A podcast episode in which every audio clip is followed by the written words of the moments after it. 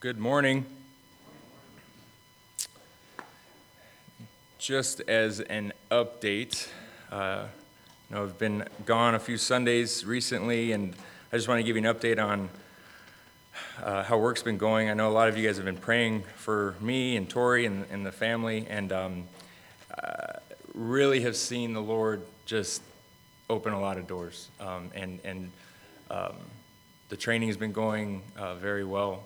And so far, I've passed up until this point, and I have a couple more months of training, but then I'll be all done, Lord willing, at the end of the holidays. So again, just as an update, I appreciate it. For those that don't know, I switched positions at work, and I'm in a helicopter now, flying around, and it's been extremely challenging, but it's also been a blessing to see just the Lord provide that daily portion that I needed to get through that day.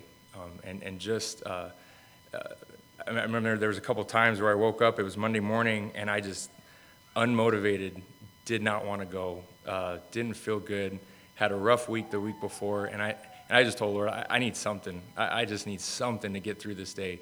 And I would walk in the door, and it would be whatever it is, it'd be the chief TFO calling me into his office, telling me how I'm progressing and how things are going, and just encouraging me, or they would, you know, have me sign a piece of paper saying that you've progressed, and it was just that daily thing that I needed. And so again, I appreciate your prayers. I still covet them as the training's not completed, but again, just from me, from Tori, from the kids, thank you guys for praying. Last night we had a camp corporation meeting, and we were reminded of the needs for camp, and please pray for camp. Continue to pray for the future of the camp, for the financial situation, for the leadership, for the board, and also for workers. There's very big holes up at camp that need to be filled. Our God is completely able, and we just need to lean on him for his will. So continue to pray for camp. If you have any interest in becoming a member of the corporation, the only obligation is you have to attend one meeting throughout the year. That's it. And so that meeting was last night, so the next meeting would be a year from now. So if you'd like to be on the board and just see, or the corporation, and just see what takes place, where the money goes, everybody's welcome, men and women. I think the only requirement is you need to be 18 years or older. Other than that, you can be on the board. This morning we're going to continue with our study in Galatians, so if you have your Bibles, please open to Galatians chapter 5. I encourage you guys all, Jason and Sam do a great job updating, and Robert do a great job updating the messages every week, and the messages are also available on a podcast. If you just go on to Claremont Bible Chapel, on the podcast app, you can listen, and it's very systematic. It's been encouraging. It's been great for myself. I take the train into LA now, and being able to listen to the messages on the train and being caught up is nice, and also being teaching in Sunday school and not being able to be in here. It's just nice to be able to systematically go through a book, and we're going to continue that this morning. For those that perhaps haven't been with us through the study of Galatians, Galatians is an epistle. It's written by the Apostle Paul to the churches of Galatia. This is a region that would have been like a Gentile region, a pagan region. There's two schools of thought as to what region they're talking about, either the northern or the southern towns of Galatia. But some people think that it's the Celtish background. Some also think that it perhaps is the German background. So you just think of that region of the country and what they would have been dealing with, what the Apostle Paul, what Barnabas would have been dealing with as they come in and preach the gospel. There would have been paganism that would be rampant, philosophy and other things that they'd have to overcome as they preached the gospel. This region was also controlled by the Romans. It was a Roman region, so there was a hint of that philosophy and government in that area. And this church, the churches in Galatia were established and then visited multiple times by the Apostle Paul. We opened this book very well with Ken Daughters, and he gave us kind of an overview of what took place, but If you need to look back, just look through Acts, starting in verse 13, or I mean chapter 13, and you work your way through what happened, what took place, what were some of the obstacles that were happening. In the first missionary trip, Paul and Barnabas go through, and churches are established. The second missionary trip, it's Paul and Timothy that come through, and they help to strengthen and encourage and build up. And then finally, this third missionary trip, Paul comes through, and he's addressing attacks that are taking place, attacks on the gospel. And that's why this letter is being written, because of these problems that have occurred and have come in to the church. The first problem that was being or issue that was being addressed in this letter is the attack on Paul's apostleship, his apostolic authority. This is dealt with in chapters 1 and 2, and it's great. If you attack the leader, if you weaken his credibility, then everything he says afterwards means nothing to the people. So they would say, Paul is a heretic. He's telling you one thing. He's speaking out of both sides of his mouth. He's still preaching circumcision. Well, then they're thinking, wow, if he's still preaching circumcision, it must be true. We must need to be circumcised in order to be saved. So Paul, in chapters 1 and 2, is defending his apostleship and his authority. Chapters 3 and 4 that were taken up is this another gospel that is being presented. Paul is shocked. He's dumbfounded that they've turned so quickly from the gospel that they've heard. And it's not another gospel, meaning you have options. It's a tainted gospel. It's a false doctrine. It's a false teaching. This gospel is a gospel of faith plus works. Faith plus works for salvation. Not only do you need to believe on the Lord Jesus Christ to be saved, you also need to be circumcised. You also need to keep the law. And we would like to think that this was only a first century problem in the early church, but this has grown legs over the centuries, and it has permeated every part of Christendom. We have different parts of Christendom that preach that you not only need to believe on the Lord Jesus Christ, but you have to be baptized, and you have to be baptized into a church, and you have to, and they keep adding and adding and adding, and you have to do these things in order to be saved. It's faith plus works. And what we're going to look at today is if we can add anything to the work of Christ on the cross, if we can add any merit to our stature or our favor before God, then what is Christ doing on the cross? What is Christ doing on the cross? This is what Paul says. If you can save yourself by your works, then Christ died in vain. Then you can just earn your way to heaven. And as we're going to see this morning, you can't. Not only was the works preached to earn your salvation, but now another form of works was preached, that you need to do these works in order to earn favor with God, in order to be sanctified, to be a good Christian. You needed to do these things. Okay, yeah, you were saved by grace through faith, great. But now you got to keep the law in order to be a Christian. And this is what the Apostle Paul addresses in chapters 5 and 6, and we're going to look at this morning and again this evening. Not only did the law, that this was the problem that was being preached, that the law helped the Christian to live a good life, but that if you don't have the law, and this was their spin on it, if you don't have the law, if there are no rules, then Christians will just be lawless. They'll just be running around doing whatever they want. There will be no order. It will be lawlessness. And so they say, you have to keep the law. You have to keep the law to be a good Christian, and you have to keep the law because without it, there would be lawlessness. And this is the problem that Paul is addressing, these false teachings that have come in to the church. We ended last week, and if we'll look for a second. Mark finished last Sunday night on this idea, this picture of Hagar and Sarah. And what Paul says here is he says that this is an allegory. We have to be very careful when we interpret Scripture. We have to be very careful when we study the Scripture. Hermeneutics, it's a big word, but it just means to the principle and task and of understanding the meaning of the Bible. What does it mean? What is God saying to us? the exegesis, and this is all, you can thank Steve Price for all this, the exegesis is determining the meaning of the biblical text in its proper historical context and literary meaning. So what is God saying to the people that he's writing to? And the Bible, he didn't make it hard. This isn't some cryptic message that we have to get a decoder ring to figure out. He makes it simple. He says, Paul says, this is an allegory. This is an allegory. So do we take this and go, okay, well, then everything is an allegory. We just allegorize the whole Bible. You can't do that, because then there's no compass. Then whatever you decide that meaning is, that's what you decide. But Paul is very clear when he says it's an allegory. When he uses an allegory, he says it plainly. This is an allegory, and what he's doing is he's taking a picture of Hagar and Sarah, and we don't have time this morning to look at it, but and Mark touched on it last week. But it's this idea of a slave woman versus a free woman, a woman that was a slave to Sarah and Abraham, who was used to push along God's promise of Abraham getting a son.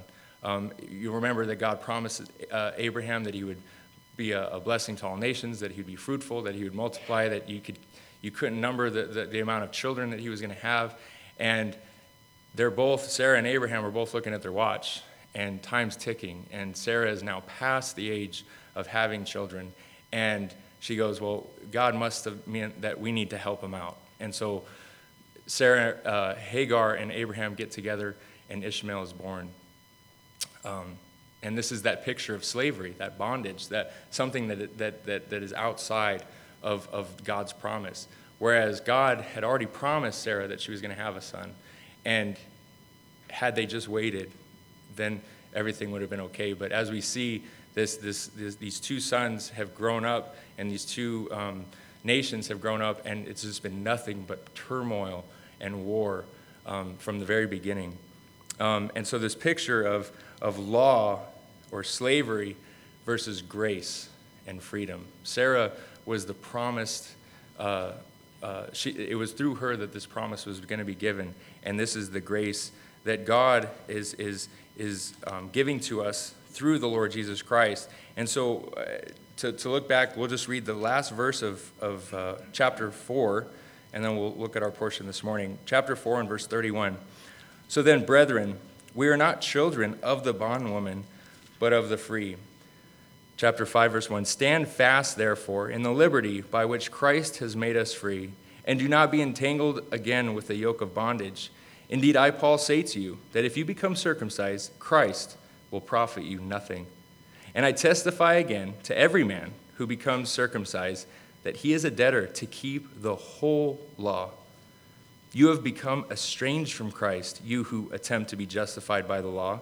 You have fallen from grace. For we, through the Spirit, eagerly wait for the hope of righteousness by faith. For in Christ Jesus, neither circumcision nor uncircumcision avails anything, but faith working through love. You ran well. Who hindered you from obeying the truth? This persuasion does not come from him who calls you. A little leaven leavens the whole lump. I have confidence in you, in the Lord, that you will have no other mind, but he who troubles you shall bear his judgment, whoever he is. And I, brethren, if I still preach circumcision, why do I suffer persecution? Then the offense of the cross has ceased. I could wish that those who trouble you would even cut themselves off. For you, brethren, have been called to liberty. Only do not use your liberty as an opportunity for the flesh, but through love serve one another. For all the law is fulfilled in one word, even in this, you shall love your neighbor as yourself, but if you bite and devour one another, beware lest you be consumed by one another. So as we open up this chapter, it's a charge. It's a command. It's an encouragement by Paul to stand fast in the liberty by which Christ has made you free. Stand fast. For those of us that have gone hunting with Larry Price, in his accent, just picture it, but he would always yell out, hold the line, hold the line. And this is because doves are flying by and we don't want them to get through. We want to take them out and hold the line. Stand fast. Hold your ground. The high schoolers and I will be going to the beach in a couple weeks for a camping trip. And for any of us that have ever been to the beach and stood in the break, have you ever just tried to stand there and not get knocked over? Watching the Karate Kid, I remember he used to stand and try to balance in the break. Stand firm. Don't get knocked down. Stand fast. Hold the line. At work, we have these skirmish lines that we set up. And it's important to maintain the integrity of the line because as we're pushing crowds, if there's a hole or if there's a gap or if one person moved in front of the other person, then the crowd can get through and then they can get behind us. And then we're in bad shape. Paul's saying, hold the line. Stand fast. Don't let any of this false doctrine or teaching through. Stand fast in the liberty by which Christ has made you free. Stand fast. You're not free as long as your conscience has a fear of death or punishment. This is what the law brings. We all have been in those situations where we're driving down the street and we look in our rearview mirror and then there's a cop behind us. All right, I'm a cop, and I still get that feeling. I had it just yesterday, and I'm like, I think I need to smog the truck. I know I paid the registration, but I don't know if I put the sticker on. Like, all these things are going through my mind. Like, I'm fearful, right? That's what the law brings. It brings fear, and you're in bondage if you're under that fear. Christ has made you free. He's saved you from that. He's rescued you from that. Stand fast in that. Stand firm. Hold the line. The pardon, the freedom means emancipation. You're done. You're no longer under this. And now we have a different motivation. And we're going to look at that this morning, a different motivation. We've all been in situations where we work in order to earn favor or earn love. We do things, sometimes perhaps I'll want to get in good graces with the wife and stop by Trader Joe's and picks up some flowers, right? I do things, And do I do it to earn love or do I do it because I love? That's the difference. Under law, you do things in order to earn favor with God. But under grace, under this freedom that we have, we do and keep the law, obey the law, are obedient to Christ because we love him. Okay, we're not going to murder. We're not going to steal. We're not going to cheat. We're not going to backbite or slander our neighbor because we love the Lord Jesus and we're supposed to love our neighbor. That's the motivation. It's a different motivation. To have a motive from without or to have a motive from within. The law is from without. The motive to serve Christ is from within. And the law guides by fear and grace is an attraction by affection. We're attracted to him. And we want to serve him. We want to obey him because of our love. And Paul says, stand fast in the liberty. And he says, don't be entangled again with the yoke of bondage. The yoke, this idea of this piece of farming equipment that would have gone around the cow or the oxen to pull the plow through the field. It's this yoke. It's heavy. It's burdensome. Why would you want to go back under that? You're free. You're free. Mark goes and picks somebody up and throws him into jail. And then you go back and you run the warrant, and the warrant comes back that it's been canceled. And you go and you go to the guy and you open the door and you say, there's a mistake in the system. It's a glitch. Your warrant has been taken care of. And the guy's like, I'm good. I'm just going to hang out. Why? Why would you do that? This is what Paul's saying, a yoke of bondage. This was something that was addressed at the Jerusalem Council, Acts chapter 15. There's this teaching that was going through the whole area that said you need to be circumcised in order to be saved.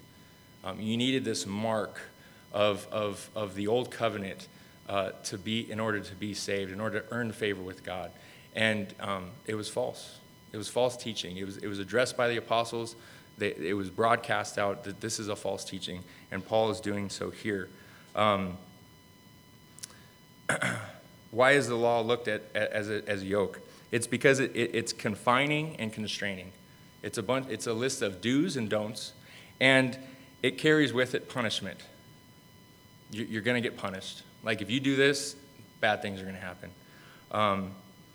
And what the law also does is it puts the one enforcing the law into power. Think about this. You have these bunch of Gentiles. They didn't grow up in this, right? They're a bunch of pagans, and now they have the Judaizers coming in and saying, great, grace by faith, yeah, good job, you're saved, but you need to be circumcised because that's what the fathers did. And let me show you in the Torah, in the Old Testament, I'll show you that Abraham, or the father of faith, he was circumcised. In fact, Paul's preaching this too. It's okay. And now what do you do? Well, am I doing it right? Well, son, come to me and I'll tell you if you're doing it right. I'll show you, right? It puts that person in power, the one that's enforcing the law into power. And also the law, as we see in the time of Christ, it brings about pride. It's this outward display of, I'm doing everything right. I'm circumcised. I'm following the feasts. I'm doing the covenants. I'm doing everything. I'm following everything that you tell me to do. And now there's this pride. There's this outward show of pride. This is that yoke. This is that bondage that is terrible, and it brings people down. Paul says in Ephesians 2:8-9, it's by grace you've been saved through faith. And it's not of yourselves. That's the humility in the grace. It's not of yourself. Grace says, I can't do this. Only God can do this. I can't save myself. Only God can. Not of yourself, lest what? Any man should boast. There's the pride. If you can earn favor with God, it's Lord, look at all these things I've done. I deserve to go to heaven. How foolish and how wrong. It's a false teaching. And Paul is here to correct this, that you cannot earn favor with God. It is simply by faith, by grace through faith. So Paul goes on in verse 2. He says, indeed, I, Paul, say to you that if you become circumcised, Christ will profit you nothing. Now, he's not talking about a surgical procedure here. What he's talking about is if you go forward with this, attempt to save yourselves by keeping the law, Christ profits you nothing. Again, like our opening question, if you can earn favor, if you can earn your way to heaven, what is Christ doing on the cross? He had to go to the cross. He had to pay for your sin because you can't pay for your sin. You can't keep the law. None of us can. In this portion, if you become circumcised, you are exchanging law for Christ. You're exchanging that yoke of bondage for the freedom and the liberty that comes with Christ. Many religions have this. If you need to do blank in order to be saved. Fill in the blank. You need to go on a missions trip. You need to come to this. You need to make this journey to this special place, and you need to, and you need to, and you need to. The gospel says you can't, but Christ can. The religions of this world, there's two types. There's the ones that say do, and then there's what the Bible says, that it's done.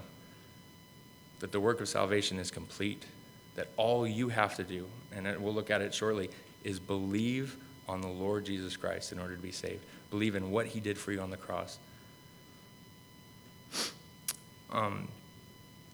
Well, let's look real quickly to Galatians 2:21. It says, I do not set aside the grace of God, for if righteousness comes through the law, as we've said this morning, then Christ died in vain. If righteousness, if justification, if sanctification comes through your ability to keep the law, which you can't, we know that, then Christ wasted his time on the cross. He died in vain. And then he says this. He goes a little bit further. He says, and I testify to every man who becomes circumcised that he is a debtor to keep the whole law. You have to keep it all. If you want to be circumcised, you want to follow this, you think this is it, okay, you need to keep the whole law. And this is what James says too. For whosoever shall keep the whole law and yet stumble in one point, he's guilty of all. Many think that the law is like a rope, right? And we've all seen ropes that have been frayed, and some of us have tied things down to the truck, the beds of our trucks with a frayed rope, and you're just kind of hoping and grinning and bearing that it's going to hold down the freeway, and that it's all these loose strands. That's not the case. The law is like a chain. And if you're hanging over a fire, dangling over a fire, how many links of that chain need to break in order for you to fall in the fire? Just one. If you break one law, you're guilty of all. So Paul says here, you want to keep the law? Then that's fine, but you have to keep the whole law. And I've brought a illustration. This is the California Penal Code book. These are all the laws, and this isn't exhaustive. This is just the Cliff Note version of this. This is from 2007. We have way more laws now, and the print has gotten a lot smaller, so the book is a lot thicker. So this is the California Penal Code. This doesn't include the municipal code of the cities that you live in, Rancho Cucamonga or Claremont or wherever, and it doesn't include the federal laws, which, if you can imagine, would just take us up to the ceiling. This is just the penal code. This is just all the bad stuff. This is the stuff that you go to jail for. Here is the vehicle code book. Now, a lot of you guys think I'm a good driver. Like if it says this is the speed limit, I'm gonna follow the speed limit. I use my blinker, my tags are up to date. If you give Mark and I just a couple minutes driving behind you, we'll find something wrong. Like you'll break the law at some point. There's no way that you would know all of these, right? It's impossible. So for somebody to say, okay, I'll keep the whole law. Well, there's 613 commandments in the Old Testament. 613. So if you want to keep them all, and I've heard stories of preachers that will give the gospel, and they'll talk to people and say, you know, how do you get saved? And they say, oh, you just got to be a good person. And, well, how do you do that? Well, you just got to obey the Ten Commandments. And they say, oh, great, tell me what the Ten Commandments are. And they'll usually get about 7. Like 6 or 7 is like the average. They can't even tell you all 10. You want to keep the whole law? And then in Romans, it tells us that we're supposed to obey the rules and the laws of the land, right? We're supposed to obey those who rule or authority over us. Good luck. This is it, right? This is the law. If you want to keep that, you're a debtor to it. You have to keep all of it. If you want to do it this way, if you want to earn your way to God, Paul says this, and he's very clear with this. In verse 4, he says, you have become estranged from Christ. You have become alienated or severed from Christ. You who seek or who attempt to be justified by the law, you have fallen from grace. Now, this verse has a little bit of controversy behind it.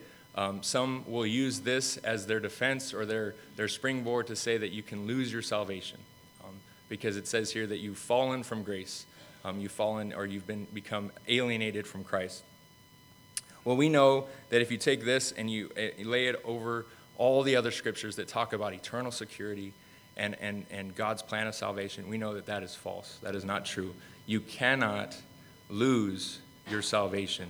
One of the greatest gospel verses we all know and love, it says, for God so loved the world, that he gave his only begotten son, so that's all-inclusive. God so loved the world, that whosoever believes in him shall not perish. And it says at the end, but have. And that word have is present active tense, meaning you have it right now. Shall not perish, but have everlasting life. If you can lose your salvation, then that mean spiritually, then that means you can be unborn physically. It's impossible.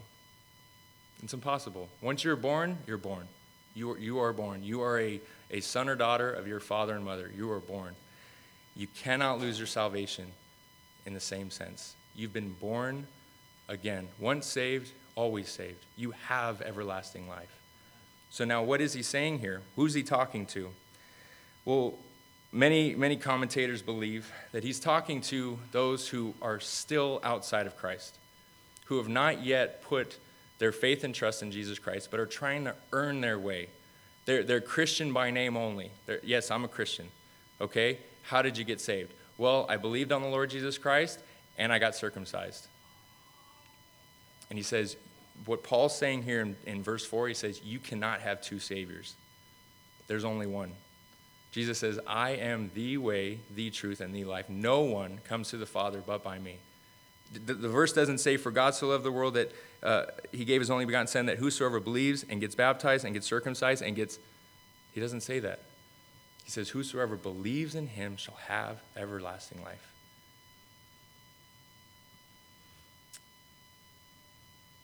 Verse 5. It says, for we, through the Spirit, eagerly wait for the hope of righteousness. Notice how he switches from you to we. We hope. We hope for, we have this hope of righteousness. Now, this word hope has been butchered a little bit by the English language. We think of hope, and you know, I tell the kids, hey, there's a possibility we might go to Disneyland next week, right? So there's hope in their heart. I said might, right? We all know that things happen. People get sick. It might not happen. And like I told you in my last message, I'm a big letter downer, right? Sometimes I fall through, like I just can't, you know, whatever. I get stuck at work or whatever, and it's a hope so kind of hope.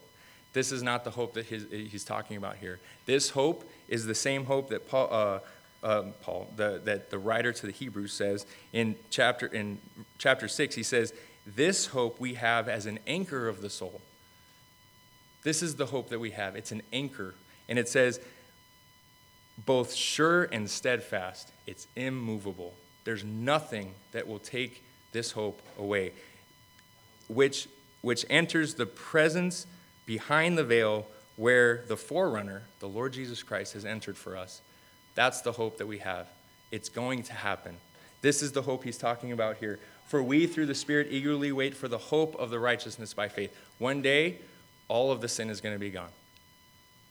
As you sit here right now, if you believe on the Lord Jesus Christ and you are a born-again Christian, you are righteous before God. He sees you through his Son. He sees you through his blood, and you are righteous. But we all know that we're sinning daily. Just follow me home today, and you will see that I'll do something. I'll fall short in some way. I'm going to sin.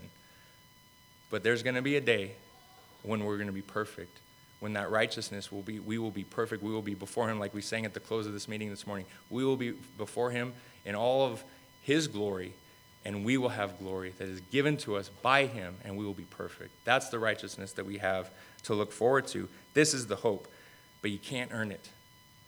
You can't earn it. This isn't a merit system.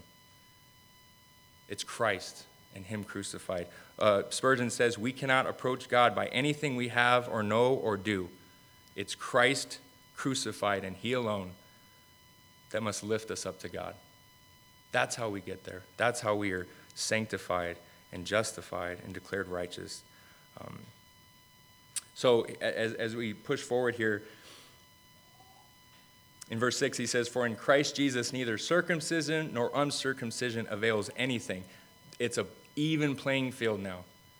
Before, it used to be through the Jewish, through the children of Israel that people would come to God. They were the light. They were the beacon in the wilderness. They were the ones that you would funnel your way through. If you wanted to get to God, you had to go through the temple. You had to go through the law. And he says, everything is even now. It doesn't matter if you're circumcised, if you're uncircumcised. It's an even playing field. And he says this, for in Christ, neither uncircumcision nor circumcision or uncircumcision avails anything, but this is what he cares about. This is what Christ looks at. But faith working through love. Faith working through love. This is the transition he has. This is the transitioning point that Paul is talking about. From keeping the law out of duty, out of force and fear, to fulfilling the law out of love for our Savior. Because of the grace, because of the liberty, because of the freedom that we have, we're not under this bondage anymore.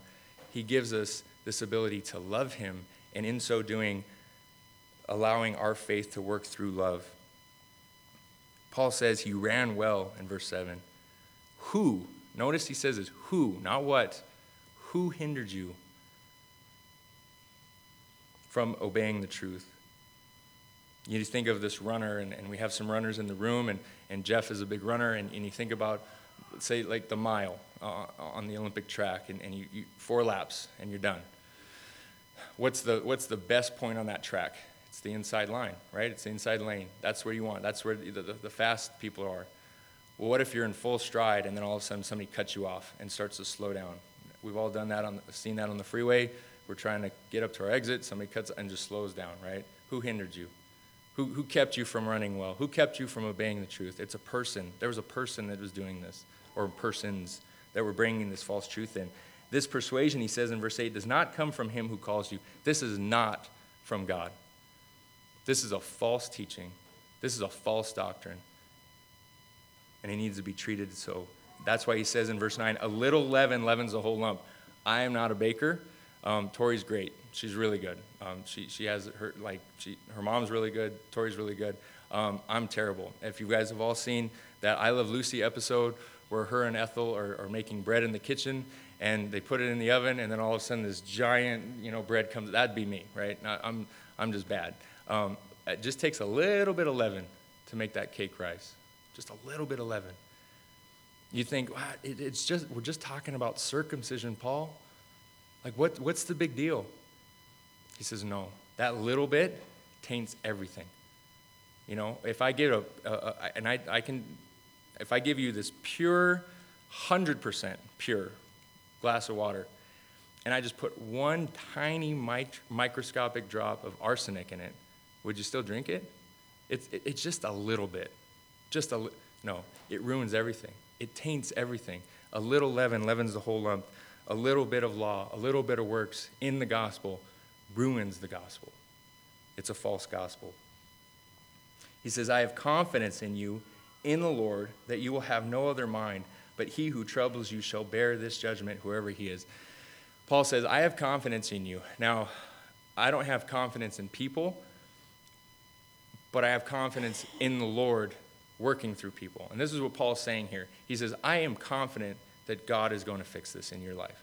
I am confident that God is going to change your mind about this gospel. And he says, and I, brethren, if I still preach circumcision, why do I suffer persecution? Then the offense of the cross have ceased. He says, listen, and this, because this was the message that was going around, Paul's preaching circumcision, guys. It's okay. Paul's doing it.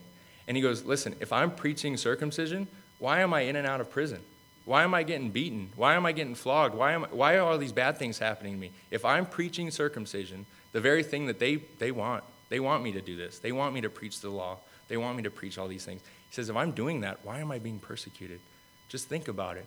And then he says, if I preach this, then the offense of the cross, and what is the offense of the cross? The fact that it's free, that it's unmerited, that you can't earn it. That bothers people. Because people want to earn their way to heaven. We have this, people don't like free stuff. Like when you think of free, you think cheap, right? That's usually what comes to mind. You think, whatever, wherever it came from.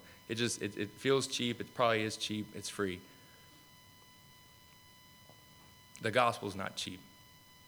The gospel costs God everything. The gospel is free because if it costs you something, you can't afford it. It would take you all of eternity to pay for your sin. It's not free, and it costs God something. And the only reason why it is free is because he has to give it to you, because you can't earn it. You can't pay for it. It would take you an eternity to pay for it. He says, if I still preach circumcision, then the offense of the cross is gone. Then he gets a little graphic. He says that I could wish that those who trouble you would even cut themselves off. No mincing words. Paul's very, very serious about this.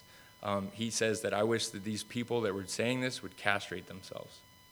Now, this has maybe a double meaning to it, or a little bit of a hidden meaning to it, because in this region there was a temple, and I'm going to butcher this name, but Cybele, something, C-Y-B-E-L-E. It was a goddess. And the way to appease this goddess, the priest would castrate themselves. And that was how they would appease or earn favor with this god. He said, listen, I wish that these guys would do that very thing. Cut themselves off, mutilate themselves. This is how serious Paul is about this. We move on in verse 13. He says, for you, brethren, have been called to liberty. Only do not use your liberty as an opportunity for the flesh, but through love serve one another. So we have Christian liberty opening up this portion in verse 1. We have liberty, not law, verses 2 through 12. And then here we have liberty, not lawlessness. Just because we're not under the law doesn't mean we get to do whatever we want. Paul, as Ken Daughters said very well, the book of Romans is like Galatians on steroids. It expounds it very much so. And Paul says this throughout Romans all the time. He says, should I sin that grace may abound? Do I have a license to sin? Do I have this fire insurance card that I can wave around? I can do whatever I want because my sin's paid for? Absolutely not. He says, do not use your liberty as a license or an opportunity for the flesh. But what? Get this. You're no longer under this bondage of slavery of the law, right? That bondage is gone. You don't have to serve the law anymore. But now you've been free to what? To serve one another. You've been free to serve. Now you can do it out of a heart of love and thanks to your Heavenly Father. Through love, serve one another. Faith working through love in verse 6, and then through love, serve one another, free from the bondage of the law. Love fulfills the law. You'll remember that Jesus was approached by a lawyer, and the lawyer said, what is the greatest commandment? And he's trying to stump Jesus. He's saying, you know what, we'll get him on something. And Jesus says, well, love the Lord your God with all your heart, mind, body, soul, and strength, and love your neighbor as yourself. On these two, hang all the law and prophets. And they loved it. Like, that was a great answer. Like, they were stumped. They couldn't do anything about that because that is true. It's absolutely truth. Through love, serve one another. If I love my neighbor, I'm not going to steal from them. If I love my neighbor, I'm not going to covet the things that they have. I'm not going to backbite. I'm not going to slander. I'm not going to, as we see in a few verses, bite and devour them. I'm going to love them. I'm going to love them because God loves them, and I love God, and He loves me, and He wants me to love them. And it's this beautiful relationship that we can have now. No longer because of force or fear, but out of love, we can serve one another. There's a story of a woman, and we'll close with this. There's a story of a woman, and she's married. And she's married to a very, very harsh husband, very abusive, physically, verbally, emotionally. And he had a list. And on this list was all the things that his wife had to do for him. Make sure that the dry cleaning's picked up, make sure that dinner's on the table when I get home, make sure this and this and this and this. And it was this long list. And his wife was miserable. Just miserable, but she did it. She did it. Well, this man got sick and he died. And it was almost a relief for the wife because it was so hard. And then she met another man, a man that loved her.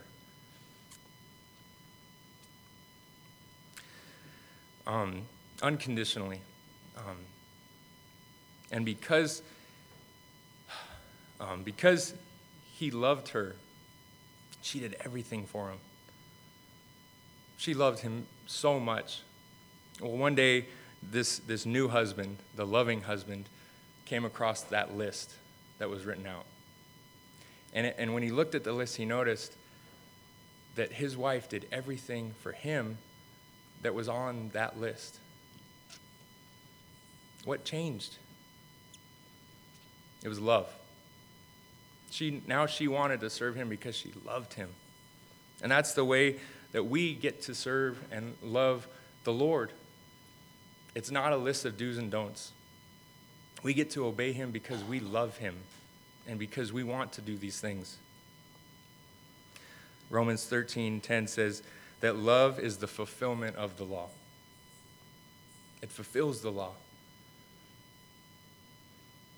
The last verse that we get to is, but if you bite and devour one another, beware lest you be consumed by one another. When there's legalism, when there's law-keeping, there's fighting and dissension and backbiting and slander and, well, I'm in this camp and you're in that camp, and there's things that are hurled across the aisle, and they're biting each other. They're devouring one another. And it says that they're consumed by one another. Have you ever been in a fight with somebody and all you can think about is that person? You can't get through the day, and every time you see them, you just can't help but think about them. And what you're doing is you're growing bitter. You're bitter towards that person. You're being consumed by that person. It's as if you're drinking poison, hoping they'll die. This is what's happening here. Because of this legalism, because of this law-keeping, they're biting, they're devouring one another. And Paul says, you're free from that. Love one another. Fulfill the law because of love. Sam's going to take us through tonight how we're able to do so. It's hard. It's not easy. But God gives us his Spirit to empower us to do these things, to love each other, to love him, and to serve one another. Let's pray. Heavenly Father,